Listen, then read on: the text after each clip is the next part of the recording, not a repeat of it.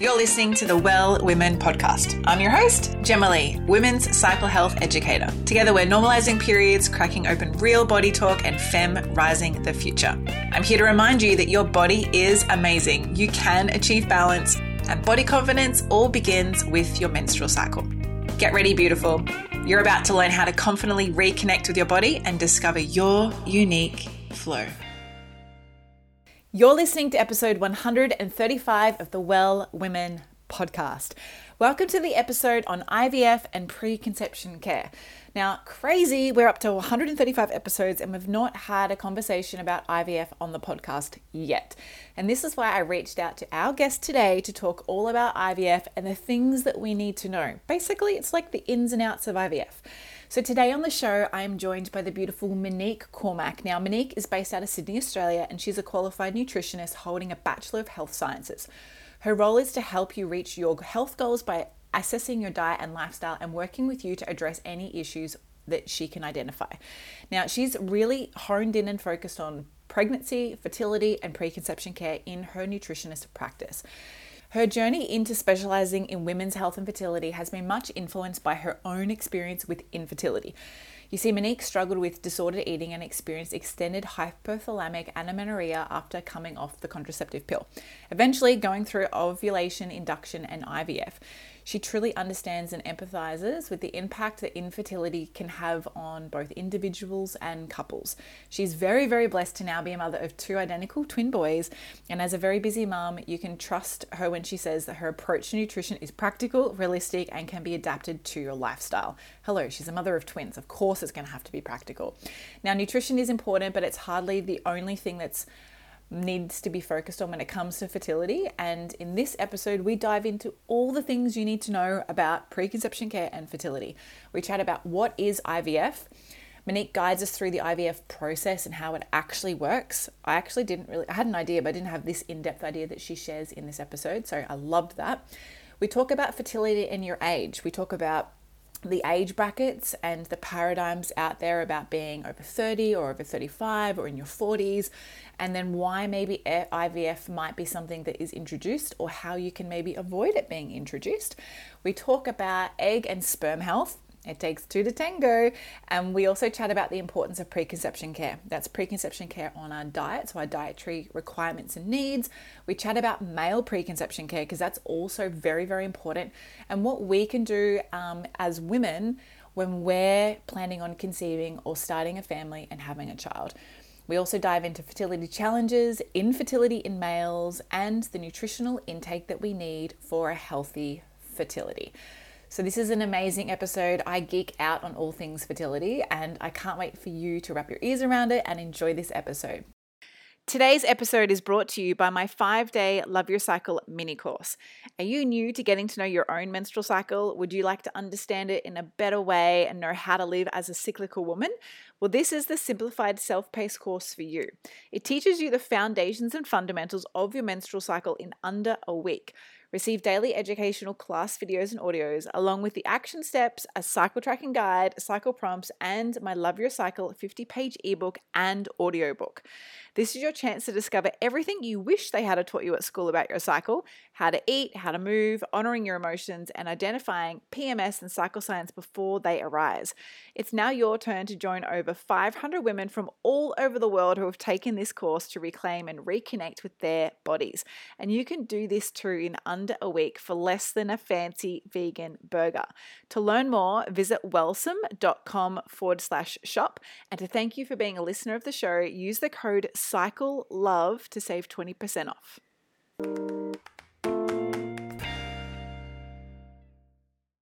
Monique, welcome to the podcast. Thank you. It's a pleasure to be here. It's a pleasure to have you on. I we were just chatting before we hit record. I'm so excited to dive into today's topic. I feel like I say that on every podcast episode because we talk about so much different stuff, and I'm yep. really looking forward to this. Um, now, before we jump into it, tell us, what day of your cycle are you on and how are you checking in today in this moment? Um, so I am probably on about day, I would say like day twenty or twenty-one. Mm-hmm. Full disclosure, I do have slightly irregular cycles, and I'm happy to be open about that, despite being a fertility nutritionist and helping everyone else get regular cycles. I sometimes do have a wonky one. I actually have quite a long history of hypothalamic amenorrhea, and I didn't get my periods back until I was postpartum after my um, my twin birth. And um So yeah, some months I still sometimes have a bit of an irregular one. So I had to think about what day I was on for a minute. So in terms of checking in on myself, it's actually a huge personal priority of mine to check in on myself and my cycle, um, because I like to know if it's definitely coming. You can imagine I have a little bit of paranoia about that. So um, yeah, I'm pretty self-aware when it comes to my fertility and my cycles and trying to keep them on track. I love that. I also love that you're like, look, full disclosure, I have a little bit of an irregular cycle. Let's just keep yeah. it normal. I think a lot of people yeah, have irregular cycles. And a lot of cycles. people do. It's true. Um, and I think, you know, it doesn't necessarily mean there's something crazy wrong. Uh, definitely it is something to be investigated if you have persistent irregular cycles. I do not encourage anyone to just live with period issues. You should definitely seek mm. medical advice. But for me, I know my body really well. I know sometimes that my cycles can be slightly longer. And in terms of checking in on myself and having that self-awareness, I also know that that means those months I need to take a step back and think about what level of self-care I've really given to myself that month and what I can do to sort of, you know, shorten my cycle again and get it back on track. Because sometimes that can be an indication that I've delayed ovulation. I might not be sleeping enough, eating enough, resting enough. Mm-hmm. So yeah. For everyone listening, Monique has just highlighted all the little intricate things that can yeah. throw your cycle off balance. And that's why it's so important to be like, hang on a second. Shit, I barely slept properly for the last four days. This is mm-hmm. positive for my cycle health. But there's totally disconnection with that. So before we jump into it, I believe and feel that you are just so wonderfully knowledgeable in this area and you are oh. very passionate about it. So before we dive into it, people listening like, who is Monique? So tell us, who are you? What is it that you do? And um, how did you get into this work of, you know, working in women's health? So um, who am I? Uh, I'm Monique. I live in Sydney with my husband and my identical twin boys who are just a little bit past two years old.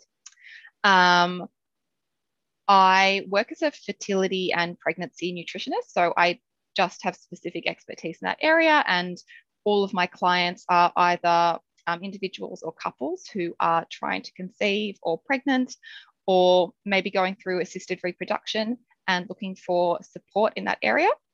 Um, I've been doing that for a couple of years now. I started my own business last year in twenty twenty. Great time to start uh, with mm-hmm. COVID. So that was just super fun. Um, before that, I actually worked as a lawyer, like a private practice corporate lawyer for about ten years, um, which was my first career out of high school and university. Uh, had a bit of a total career Um, backflip and went back and did a science degree in nutrition and then ended up becoming a nutritionist, which is what I do now. And I guess the reason I'm in women's health and I started in this is because I very typically, I guess, became a little bit of a disillusioned and burnt out lawyer. Um, I had a lot of um, disordered eating and fertility issues myself.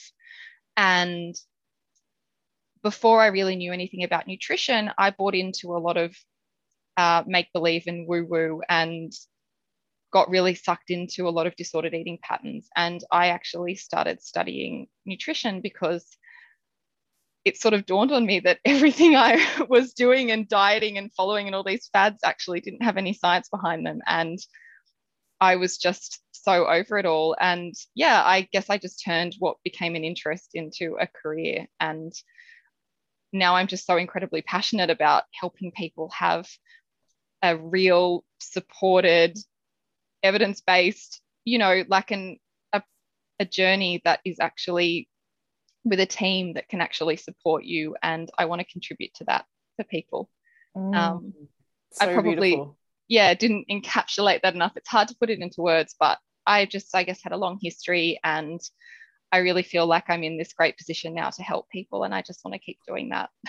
Mm, I love it. I, it's so interesting. I really feel that a lot of people, when they truly find their passion, it's because they've been through their own personal experience and journey with it. I'm very mm-hmm. much the same. Most people know about my story on this podcast now anyway, but yep. you know, I was a swimwear designer, and then I was a photographer and running my own photography house. And then I was a food science formulator, and then I became a coach, and then I got, well, I had leaky gut, and then I got P C O S. And then all of a sudden I'm teaching on menstrual cycles when I was the girl who used to duct tape her boobs because I didn't want boobs.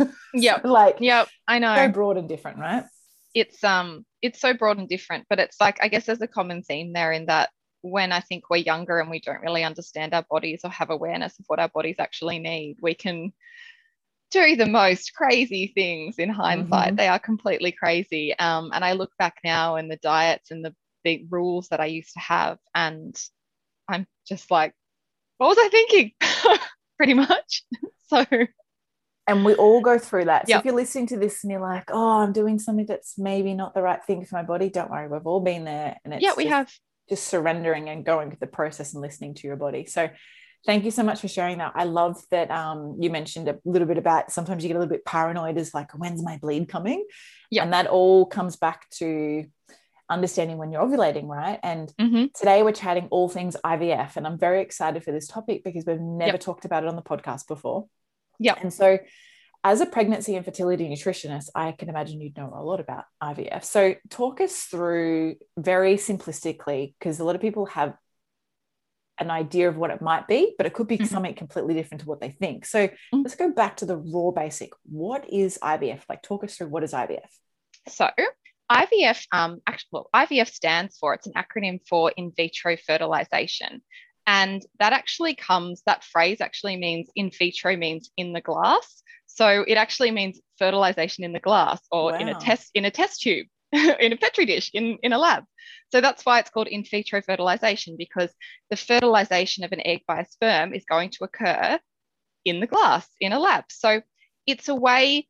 Um, it is an assisted reproduction process. It is not the only form of assisted reproduction. I think sometimes people hear that term and they're like, oh, assisted reproduction, it just means I'm going to do I V F. There are other things that fertility doctors will use and try, and I'm not a fertility doctor, so I won't run you through all the options, but there definitely are other options. And basically, I V F is um, an assisted reproduction process that you would come to after probably trying to conceive by other methods. So generally that starts with people trying to conceive naturally, that is by intercourse, but there may be other um, methods tried along the way, so other forms of assisted reproduction. And I V F is kind of like, it's almost sort of like the end of the line, I guess, because other methods are usually tried first before using I V F. Mm. So in terms of when you get to I V F, what actually happens is that eggs and sperm are collected separately, and then they have their meet and greet in a lab, and um, the eggs are fertilized. Yep. So there's a meet and greet. My, I've actually, so I've actually been through I V F. So my, um, my pregnancy, my first pregnancy was an I V F pregnancy, and my fertility doctor used to call it the meet and greet. So the meet and greet of sperm and egg occurs in the lab, and eggs are fertilized, and the eggs that do successfully fertilize obviously then become embryos. Those embryos are then cultured in the lab for usually between three to five days. So um, scientists called embryologists, who are so incredible, um, watch over your embryos developing, and they make sure they're developing well. And if the embryo develops successfully, it's then ready for what is known as a transfer. So you can either have what is known as a fresh transfer. So after that three to five day period, an embryo is then placed back into the uterus to hopefully stick and implant and become a pregnancy. Or you can have something known as a frozen transfer. So that's when your embryos are actually cryogenically frozen. It's like full sci-fi. Or frozen. Really sci-fi. Yeah, totally frozen, right? So they're completely, they're snap frozen in time at that point. And then later, one will be thawed and put back in the uterus to try and um, implant. So the frozen one, the embryo, because yep. an embryo is an egg and a sperm together after the meeting, yep. Yep. right? Yep. Yep. So basically, hypothetically, if I was with the partner that I knew that I wanted to have children with in like a heterosexual style relationship, and we were like, yep. but we're dealing with stuff in our life right now, and we want to have kids in five years time, yep. but we're concerned that maybe for whatever reason, maybe like my A M H is low, or maybe um, you know, don't have enough eggs left, whatever. Yep. That you can have the meet and greet Yep. Now. Like five years ago and then, yep. or now, and then have it frozen. And then in five years time, you could. Yeah. You can have, have a baby. Yeah. Oh my God. And um, I should say that also it is possible to also um, freeze prior to fertilization, and egg freezing has definitely been something that I think there's more awareness of, but not enough awareness of um, yet, and is becoming more popular. So it is a, is an option. So as mm. you would definitely know, women do have a reproductive lifespan. Definitely. And once we sort of head into our mid to late thirties, um, our egg quantity, but also our egg quality does decline. So what that means is that the chances of you having a um, an embryo successfully develop and become a good quality embryo, the older you get, the, the less likely that is, and the less likely it is that pregnancy can be achieved. And I don't mean to be all doom and gloom about it. It's absolutely possible to have a healthy pregnancy at thirty-seven and naturally conceive. But if you are in a relationship or you're single and you know you want a child, but you don't want to have that child right now, it is absolutely possible to snap freeze in time your egg, or alternatively an embryo. And the quality, like the age of that embryo or that egg, is the age you are now. So you could freeze one at thirty-two, but have it at forty. Wow, the age. So, so and the wow, age that's... of the egg and the embryo is going to be the age at which you froze. So it literally is snap frozen in time, and egg. that that fertility preservation process is a, is available, and it's not weird or wrong or anything. Like if you want to freeze your eggs or freeze embryos, you can do so. From a legal perspective, it's always useful to keep in mind that if you freeze the embryo, it can only be used with the consent of both parties. So yeah. yeah. If you're not quite sure, then you can just freeze the eggs. It's always yeah. an option to freeze prior to fertilization. Yeah, because you have the option of yep. having fertilization after you've yep, exactly. defrosted the egg, so to speak. Yep. Yep. That is just absolutely mind-blowing. I know. Insane. Science I, is amazing. I love that you mentioned that it's totally possible to have a healthy conception and pregnancy and delivery of a child, and a healthy child later, you know, in your thirties. Yes. I'm thirty-five this year, so, and I don't yet have children, so it's definitely, I'm in that bracket. But yep. I think that for women, if they look after their bodies, it definitely, um, how do I say, it definitely supports the fertility journey, regardless of when you have the fertility journey. And I'm mm-hmm. always talking about bloody preconception care. It's like one of the most important yep. things, as I'm sure you harp on too. Yeah, pretty much all so, I do. So tell us, when is I V F a good time to maybe explore or learn more about if you are a woman who's, say, thirty plus? Um, or even so less, or even it, younger? It depends. I think um, if you're interested in freezing your eggs, um, I think it's a really personal decision when it comes to freezing eggs, because obviously there's no specific, I'm not you, you're not anyone else, so we can't decide on anyone's fertility timeline. I would say that I guess if you're under thirty-five and you know you want a family but you don't want one yet, um, generally speaking, you know, based on statistics, we know that eggs frozen under the age of thirty-five are you're more likely to have more genetically chromosomally normal eggs, which are more likely to become a pregnancy in like a pre- an embryo in the future. So if you can freeze when you're younger, it does make sense. Um, in terms of when it's important to consider I V F and explore it, so now looking at as a couple, mm. um, you generally speaking, um, the advice, the standard medical advice, and I will qualify this in a second, is that if you've been trying to conceive naturally for twelve months, more than twelve months as a couple, and you're left under thirty-five, it's time to look at seeking um, fertility assistance, which could end up being I V F, but which may not be, but it's time to seek assistance. If you're over thirty-five and you've been trying to conceive naturally for six months or more, and you haven't yet conceived, then it's time to seek fertility assistance. And when I mean seek assistance, I mean to go to your G P and say, we have been trying to conceive and it is not happening. We have been trying for this many months. I'm, you know, I'm tracking my cycle. I have been trying to have sex at the time of, around the time of ovulation, you know, um, yep. and it's not working, and now I need help. And you will probably get a referral to a fertility specialist who will give you, and I'm sure you know all about this, but like you, he'll give you a huge range of blood tests, probably a pelvic ultrasound, and do lots of tests to assess your fertility. And depending on the outcomes of that and the assessment of the male partner, then you may be given um, advice that I V F is suitable for you, or you may not. So that's probably how people end up in I V F. They try to conceive for a while. It doesn't happen. They seek assistance. They end up seeing a fertility specialist. There are investigations conducted, and then you may be recommended to try I V F. Mm. There are also situations where that doesn't happen and people's timelines aren't like that. For example, um, you have a you have a partner who um, you have a partner who had cancer as a child, and they had to have their sperm frozen when they were twelve years old.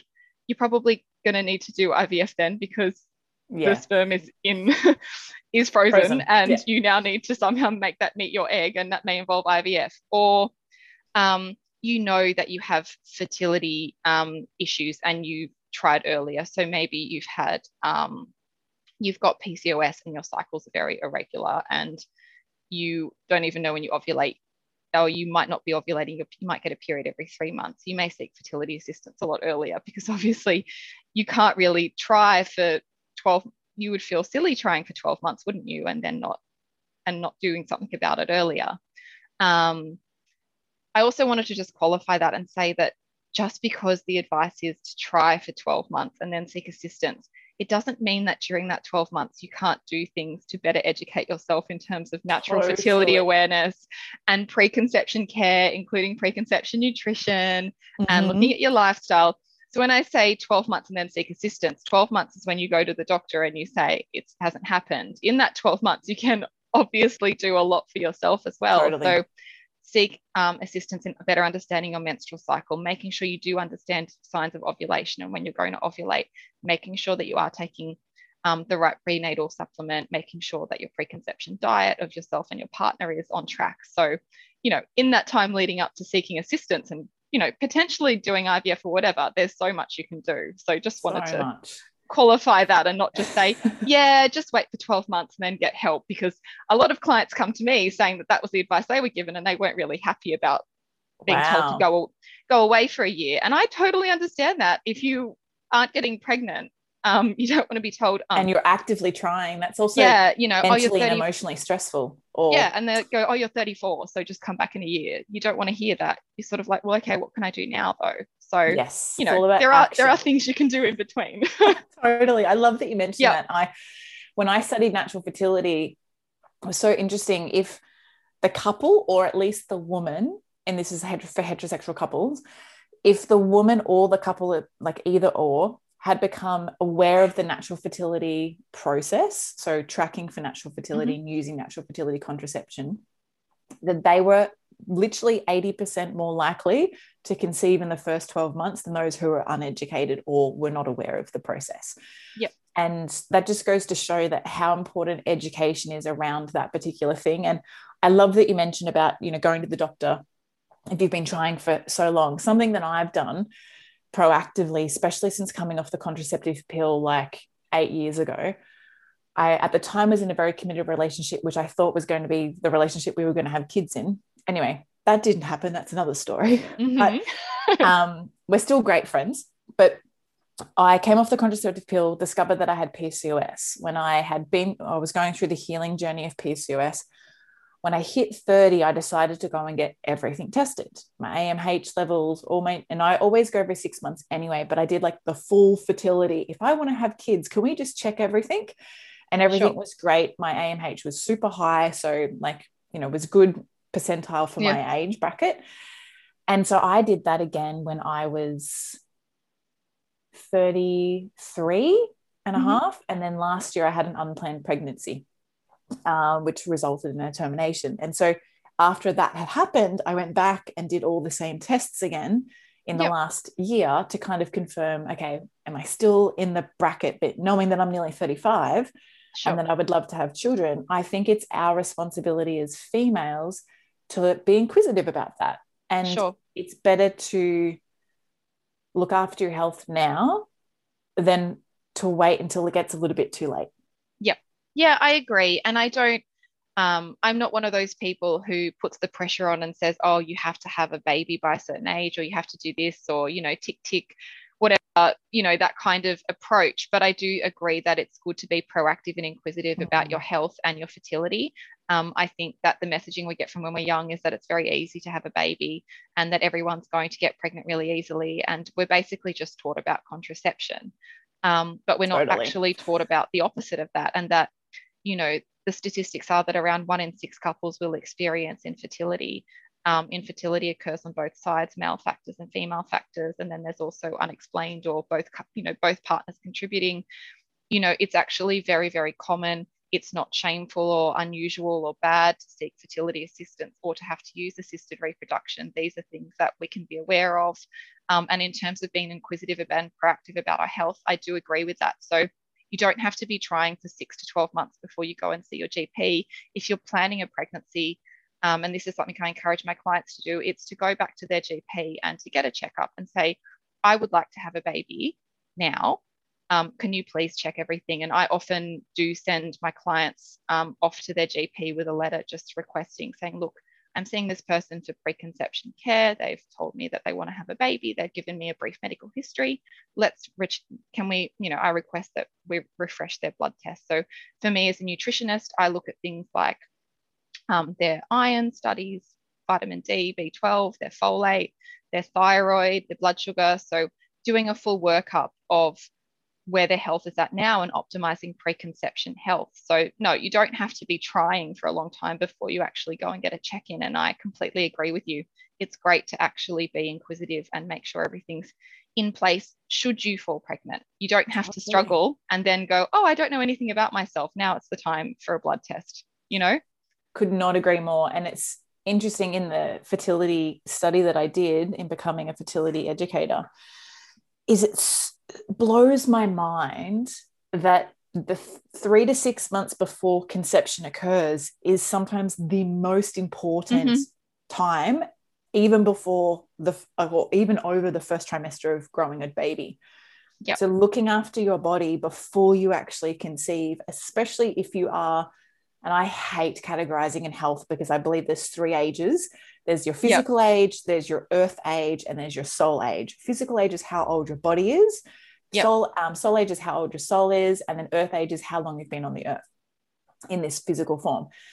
But we get judged very easily about that. And yep. so I feel hesitant to say if you're over thirty or over twenty-eight, that it's really important to just consistently have preconception care. And so for me, I encourage for all of my clients and those that I work with, especially in the academy, the Well Women Academy, is to just have a lifestyle that supports preconception. And it's not yep. hard. No, um, it's actually not that, you know, not to undersell the job that I do in helping people with their nutrition, but having a basic diet and lifestyle pattern that supports preconception is actually, I'd like to think it's not difficult. I hope that I don't send my clients off with plans and recommendations that are super difficult. It's actually relatively broad and tolerant of a lot of foods and things that you might think you can't have if you're trying to be like super healthy for a baby. Actually, you know, dietary diversity and having a well-balanced lifestyle um, and having some fun in your life are actually pretty important parts to preconception care. So it's not super restrictive. Um, and really. Yes, I completely agree. The three to six months before preconception, um, that is like my ideal timeframe to work with somebody to optimize their preconception health, because that is when we are maturing the egg and or the sperm that is going to become the future child. Like, mm-hmm. remember, that's the genetic material. That's the container that it all comes in. So totally. And yeah, the last, so wherever you are listening to this and whatever day of your cycle you're on, the last hundred days, which is pretty much three and a half months, mm-hmm. affects how your body is today in your cycle. So yep. if you think about that, that's the minimum amount of time. That's not the renewed time. So with preconception care, it just goes to show, like with you mentioning that that's when the eggs are being developed, literally is that you want to be able to support the body in doing that in mm-hmm. a really healthy way. It's like trying to grow a veggie garden in soil that's just very nutrient deplete. Like, you'll grow veggies, but that might not be great. Yep. Yep, exactly. And you need that time as well. The veggie garden is a good analogy because you can't grow you know, a sweet potato in three days. It does not happen. And it's the same as maturing an egg. I have no idea about how long it takes to grow a sweet potato, I will, will admit. But let's just it's hypothesize. Definitely not three days. Let's just pretend it's the same as maturing an egg, which is about it three kind months, of is, you yeah, know. Monique, so, it kind of is because oh, when you, if you seed, now I've never grown sweet potatoes myself, but I grow lots of other kind of veggies in my veggie garden. Yep. If I think of a zucchini, if yep. you just take the seed and plant the seed in the ground, ensuring that the nutrients in the soil is correct and that it has the right equation of sunlight and water and then mm-hmm. nutrients in the soil, the seed will then sprout and then will begin to grow. But that sprouting time can take three to five days, depending on the type of vegetable, right? Or the type yep. of fruit or whatever. So that's the first part. But then it has to grow and then it has to flower. And then we have to have bees pollinate the flowers. And then from that pollination, then the vegetable will grow. And literally a zucchini can take anywhere from, you know, one to like three months to grow. Yeah. Yeah. So that's right. And that's, yeah, that's a good analogy for the way we mature eggs and sperm. I think because, you know, a menstrual cycle is roughly around a month, some people think that that's how long it takes to sort of get an egg, but actually the recruitment and maturation of a follicle, so a follicle in your ovary, which houses the egg, that is actually about three months to actually fully mature. So that recruitment process um, for the egg that you will eventually ovulate or that will be eventually collected in I V F, that's taking about three months. Mm. And it's a, a similar timeline for sperm as well, I should say. I know it feels like sometimes men are just sperm factories and they just get to make them whenever they want. Um, it, actually, it actually does take a while. I have to interrupt this episode to let you know that today is sponsored by the Well Women Academy. The Well Women Academy is my signature group coaching program. It's a weekly membership together where we study menstrual cycles, holistic health, and how to reconnect with your body. Every month, our Well Women access members-only self-paced educational content across a wide range of formats, including written, audio, video, and guided home study. Join me and women from all over the world as together we cover fields of ancestral health, Ayurveda, sexuality, sensuality, holistic health, and everything to do with your yoni. This is your chance to join an international community of supportive women to discover your cycle, your body, ignite your inner intuition, and illuminate your life. It's a cyclical sisterhood like no other. Not to mention, it's also cheaper than your daily coffee fix. To learn more and to join us, head to wellsome.com forward slash academy. That's Wellsome, W E L L S O M E dot com forward slash academy.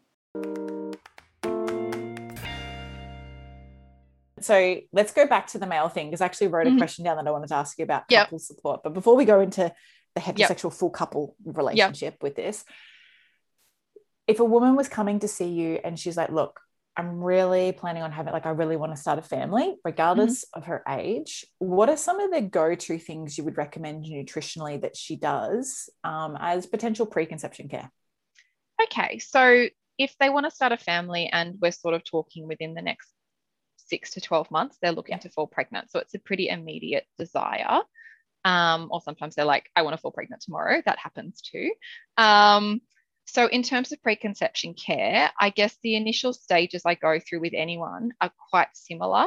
Um, and that would be to, so for me, we do break it down into sort of like medical and dietary assessments. So I'm a nutritionist. So they're the two things I need to know. So I need to know your medical background. What is going on with you? Do you have any reproductive disorders? Um, do you have, had, are you on any medication? What's your menstrual cycle like? Like, how do you live? Do you get periods? Do you uh, have, do you have fertility awareness? So that sort of stuff. Then we, I would look at, okay, when was your last lot of blood tests? Okay, we'll go through that. Then we do a dietary assessment, and that informs the way we proceed nutritionally. So then it would go, okay, so what nutritional factors do I need to consider? So there's, I guess, a level of individualization there that I probably can't comment on completely. But um, in terms of the general nutritional things I would look at is, okay, you need to be taking a prenatal supplement. Um, that isn't just some jibber jabber stuff that I've made up to sell you a supplement. Like, I have no financial interest in supplement companies. So I'm just telling you you actually do. So there are minimum supplement requirements that you need in terms of meeting your folate or folic acid um, and iodine requirements. So in Australia, the public there's public health recommendations for supplementation in both of those. So I would look at at least starting a very basic prenatal supplement. Um, I usually would tailor that depending on that medical and dietary assessment that I've done. So the supplement usually includes more things than those two nutrients. Um, then I would look at sort of changing diet and making sure that I've sort of got like, uh, I couldn't go through it all on the podcast because I've been here for a while, but I've got like a fertility checklist in my mind that are they meeting certain things? So to give you some examples of those, um, are they actually meeting their fruit and vegetable intake? Sounds so basic, but in terms of egg quality, some people don't. Ant- ant- antioxidants are one of our best um, preservers of egg quality. Okay, they reduce oxidative stress in the body, which can then damage egg quality. So where are the antioxidants coming from? Are they eating fruit and vegetables every day? Are some of those vegetables green vegetables? Because to be honest, they are an incredible source of folate, and that is one of the nutrients that you need to optimize before you fall pregnant. You need to have optimal folate levels before, okay? Totally. Not just like, you know, I'm five weeks pregnant. Oh, oh I might eat, I might eat some broccoli. You won't want to eat it then anyway because you'll be sick. So, you know, it's stuff that you got to do before. So I've got like a fertility checklist in my head that I run through nutritionally. So yeah. Uh, where are the sources of antioxidants coming from? Are there any omega threes in the diet? Um, are um, carbohydrate choices mainly sort of like low glycemic? Is there enough dietary fiber? Is this person hydrated? Do they drink enough water? Because we know that water, um, staying hydrated is important for things like cervical mucus, which helps the sperm swim up to meet the egg. So totally. There's this sort of, I guess, to sum it all up, what are some of the factors I consider nutritionally for any client? It would be running their history so I can tailor it. But then the general things are making sure that prenatal supplementation is optimal and tailored to the individual and is also meeting those minimum standards that we have. Mm. And then how are they going with my sort of like mental fertility nutrition checklist that I have in my head? You know, are they, are there enough nutrients in there to optimize egg quality? Um, are we looking at factors that support ovulation? Um, and all of those things. And I sort of run through that checklist and then we set some targets and then off they go. I love that you've mentioned all of this. Thank you so much. It yeah. just goes to show how important it is to just live a reasonably nutritionally healthy life. Yeah. Because if I think about this, if you were just eating close to nature and not eating junk food all the time, you're actually more likely to be getting all of those things and getting those exactly. facts and nutrients yeah. anyway. And so if you're thinking, oh my God, I don't know how to do that. I'm like, well, eat mostly fruits and vegetables and eat some fiber, like from grains, maybe nuts and seeds, maybe yep. dried fruit occasionally too, that's got no sulfites yep. in it. And, you know, if you do eat meat, having healthy sources of meat, making sure it's yep. from a, you know, ethically sourced, chemical-free, toxin-free, all that stuff. It's actually quite easy to do. Yeah. Um, and I would agree with that. And I think that's what I was saying earlier about in terms of preconception diet and optimizing your body for fertility. Um, I'm not saying it's always easy to implement because there are barriers and there are ways that we usually eat and there are beliefs that we have and everything like that. And oh. there are individual circumstances like financial, um, geographical, whatever. So, but it's quite broad. Like there aren't food groups that you're supposed to eliminate or things that you can't have actually that, like you said, dietary diversity, fruit, vegetables, grains, nuts, seeds, lean proteins, all of those things, like they're all okay. Like you don't have to remove things. It's actually usually, for most of my clients, I would say it's actually about adding more in. Yes, um, I love that. So and important. Reducing, if you have a lot of crap in your diet, like if you eat crap, you're going to produce crap eggs. Let's just face it. Yeah, I think that um, that is something that I tend to work on with clients as well. Um, probably not in the first consult, but as we move through working together for preconception is reducing exposure to toxins and in particular endocrine disrupting chemicals. Oh, so totally. The reality is that those, those do exist um, and there are things that can affect our fertility, both from a dietary and environmental perspective. So that's like, I mean, that's a whole nother can of worms, but um, it is something that does feature in my preconception care. It's not that I just care about you eating fruit and vegetables. I also care about a lot of other things too. Um, I love that. It's so important yep. because a lot of people don't realize how many endocrine disruptors there are in the world today. Yeah, there are a few. There's heaps. And just to give everyone a bit of an overview who's listening to this, when I was doing my fertility study and we were learning about environmental factors and all of that kind of endocrine dis- disruptors, yep. I learnt that receipts have B P A in them. I know. And that the cash registers or the cash, the cashier clerks, you could call them, whatever you, however you want, like we, we used to call them laser lads and checkout chicks. You know, if they're constantly handing out receipts and touching them every day, there was a, a study that was done. They were tested with their um, estrogen levels before they started work and then after they were, were at work, and their levels had it skyrocketed. Mm-hmm. So it just goes to show that even such a small little thing like touching paper, yeah, if it does have an endocrine disruptor in it, consistently doing that regularly, like that can impact. And there's a whole nother rant as to why potentially young people are having endocrine disruptors because of these things, maybe. But um, let's switch gears and yep. let's talk about couples, because yep.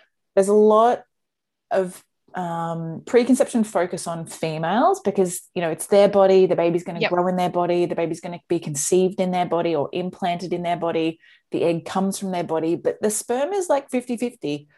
Yep. So what do you see with couples when they come? Like, is there any common things that you see when you do see couples that kind of would lead them towards maybe going to an I V F clinic? Yeah. So um, in terms of male and females contributing to um, infertility, that's probably a good way to start, is that male factor infertility actually contributes to up to fifty percent of infertility cases. So in terms of couples, well, hang on, like, can you can you say yeah. that again? Because yeah. I so male factor male factor infertility can contribute to up to fifty percent of infertility cases. So male factor is often the dominant or sole cause in around thirty percent, but may contribute to up to fifty percent because you do have those cases where there are both female and male factors contributing to um, the difficulty conceiving. So when I see couples, like yes. quite often there is a male factor. So when we talk about male factor infertility and or male factors contributing, so usually there's something going on with the sperm. And there, um, when you go for a fertility assessment and there's a male involved, the male has what is called a semen analysis. And this analysis is going to look at characteristics of the sperm, which may be affecting conception. So there can be things like the size, the shape, which is called morphology, the way the sperm swim and move. They've got like a funny little corkscrew movement that helps them swim up. That's called motility. Um, there's also something called D N A fragmentation analysis. Anyway, won't go into them all, but essentially there are different characteristics of sperm that affect their ability to reach and then fertilize an egg and then produce a genetically normal, chromosomally normal embryo that is then going to develop into a successful pregnancy. And yes, males contribute significantly to this process. I know they just sort of drop off the sperm and then they don't have to actually grow the baby, but they are bringing that fifty percent of the genetic material, and their mm. sperm needs to actually be functioning in order to reach the egg and fertilize it. So it's huge. So couples I've seen um, in terms of preparing for I V F, quite often there is a male factor and it is going to be something to do with their sperm. So really common issues are low sperm motility. So the sperm don't move as well as they should. They're not swimming. Um, yeah, they're not swimming. Um, or issues with sperm morphology. So not many of the sperm in a semen sample are the right shape. So the right, they don't, they don't look right. Um, they're morphologically abnormal. So they're not able to fertilize. Okay. And those things can be, may need to be addressed. And that can also be other things like low sperm count or no sperm count. Okay. So there are serious issues. And I'm not saying that diet and lifestyle can treat all of them. However, things like sperm motility and sperm morphology and D N A fragmentation, we can use diet and lifestyle just as we do to support female fertility. It is possible to do that yeah. for male fertility as well. So there are certain nutrients, um, whether they are achieved through diet or through supplementation, which may help to improve sperm parameters. So in terms of couples, yes, I see it on both sides. I know the focus, like you said, is so much on the female and all the things they need to do to get their eggs healthy. But um, in terms of couples I see going into I V F, yes, most of my couples that I see, there is a male factor as well. Oh, um, so I'm so glad that you mentioned that. Yeah. Mm. And it can be supported, which is so yes, important it can to know. be. It can be. Um, and I think men are a bit reluctant to come to the table sometimes to talk about their diet or their lifestyle, or their um, sperm or their, health, or That's their sperm health, dignity. Um, like, yeah, oh, they, I've got, they, I've got a strong cock, yep. and I have strong swimmers. yeah, and I produce lots of it. So I think probably one of the most sort of you know shameful things is when they get told that they actually don't really have a lot of sperm. Um, I think that can be an issue. They feel like they're not virile or they're not fertile because it's, it's not there. It's demasculating. Yeah, it's yeah, yeah, it is. It is.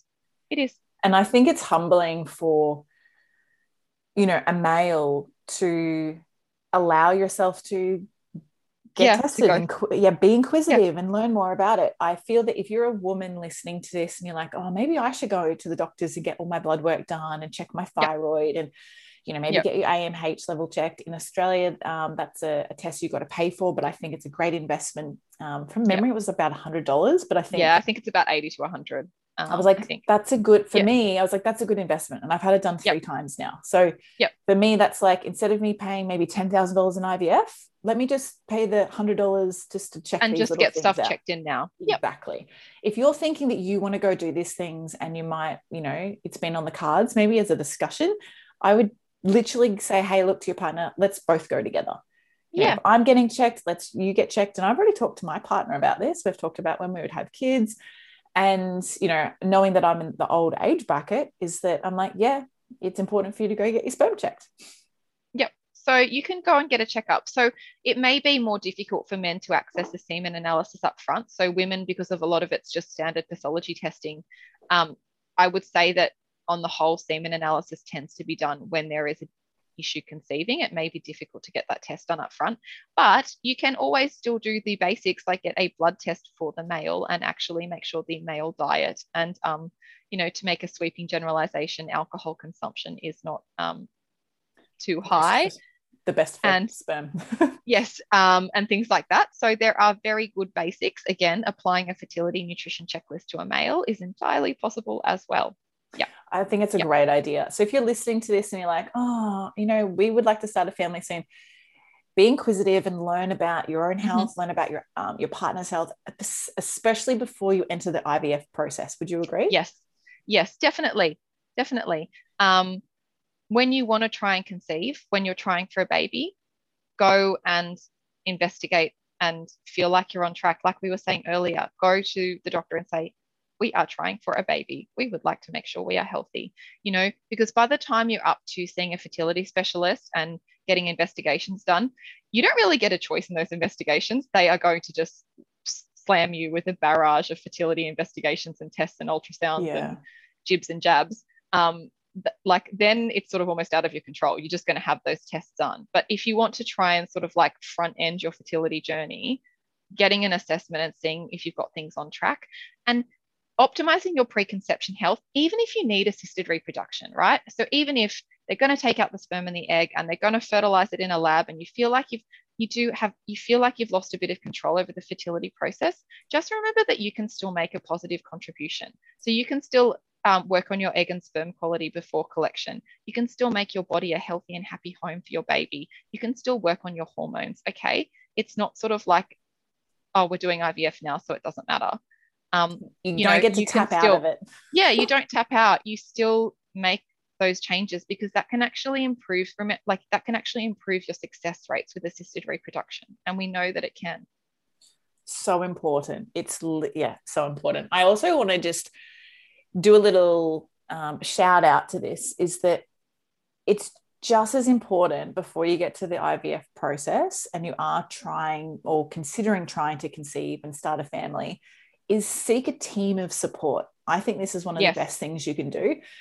One, go to your doctor, do what we've just recommended. If you have a doctor that you normally see and you don't feel fully supported, find another doctor. Yeah. You're not a tree, you can move around. So find yep. another doctor. The other thing is work with some kind of nutritionist. I know for me, last year when I found out that I was pregnant and it was, I wasn't, um, I was at the stage where I didn't know whether I was yet to keep or abort the, the pregnancy for, you know, yep. personal reasons, I had already sourced out a nutritionist that I was going to work with.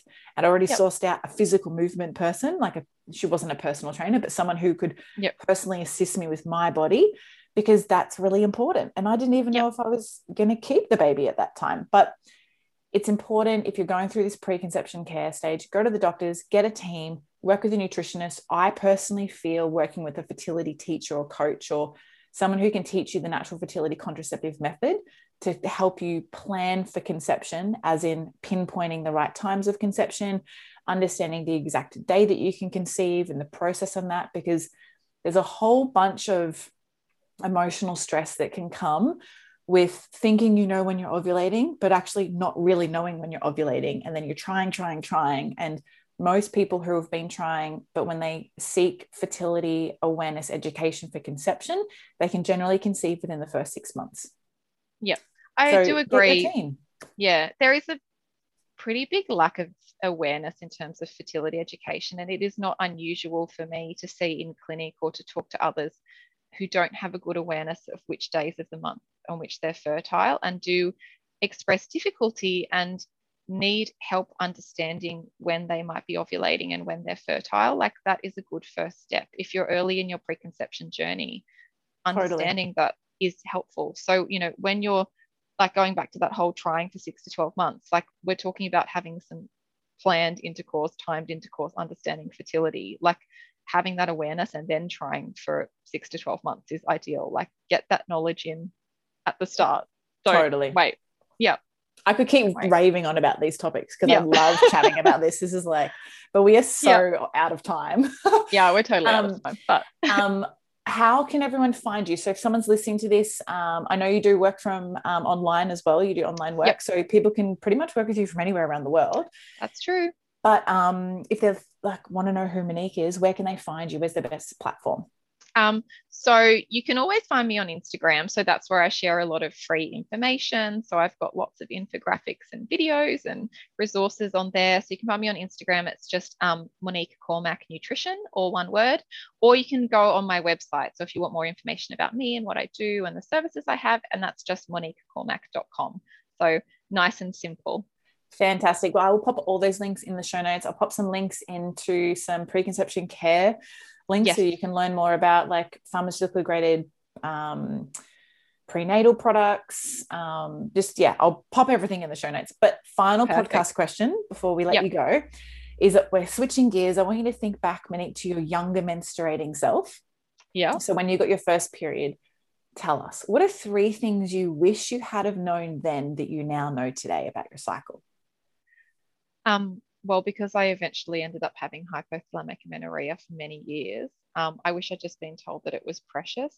Um, and then secondly, I wish it, I'd been told that it was a signal that my body was functioning, and that in terms of my wellness and my womanhood, that things were actually working and that my hormones were regular.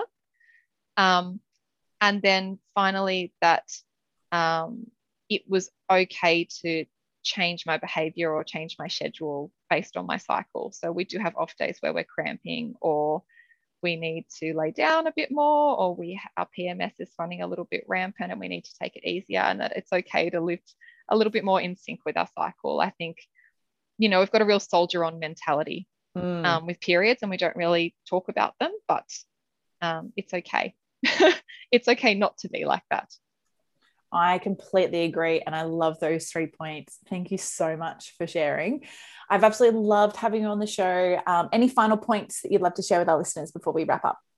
Um, no, I think that's it. Just like really wanted to emphasize that, I guess, you know, you don't need to wait all that time to seek assistance, and I definitely encourage you to be more proactive about your preconception health, um, whether that is from just, you know, seeing a doctor or seeing a nutritionist or finding a fertility educator or an acupuncturist. Whoever completes your team and helps you have more of an awareness of your health, then just do it. Amazing. Wrap it up on that. Yep. Monique, thank you so much for joining us. This has been amazing, insightful information about preconception care and I V F. Um, I'm very, very thankful. Thanks for coming along to the episode today. Thank you so much for having me. Thank you so much for tuning in to every episode of the Well Women Podcast. I trust you enjoyed this episode as much as we did. If you got a lot out of it too, please subscribe and leave a five-star review on iTunes or your podcast app. This means together we can inspire, connect, and educate even more women. Now, is there a bestie, a sister, or a friend who you know may be frustrated and confused with their health? Are they ready to discover new aspects of themselves too? Well, take a screenshot of this podcast episode, share it on your social media, email it, text it, or any way you need to get it to their ears. So together we can all live in flow, harmony, and balance with our bodies. And be sure to tag me in it too. Hashtag Well Women Podcast. For everything we mentioned in today's episode, you can find this in the show notes over at wellsome.com forward slash podcast.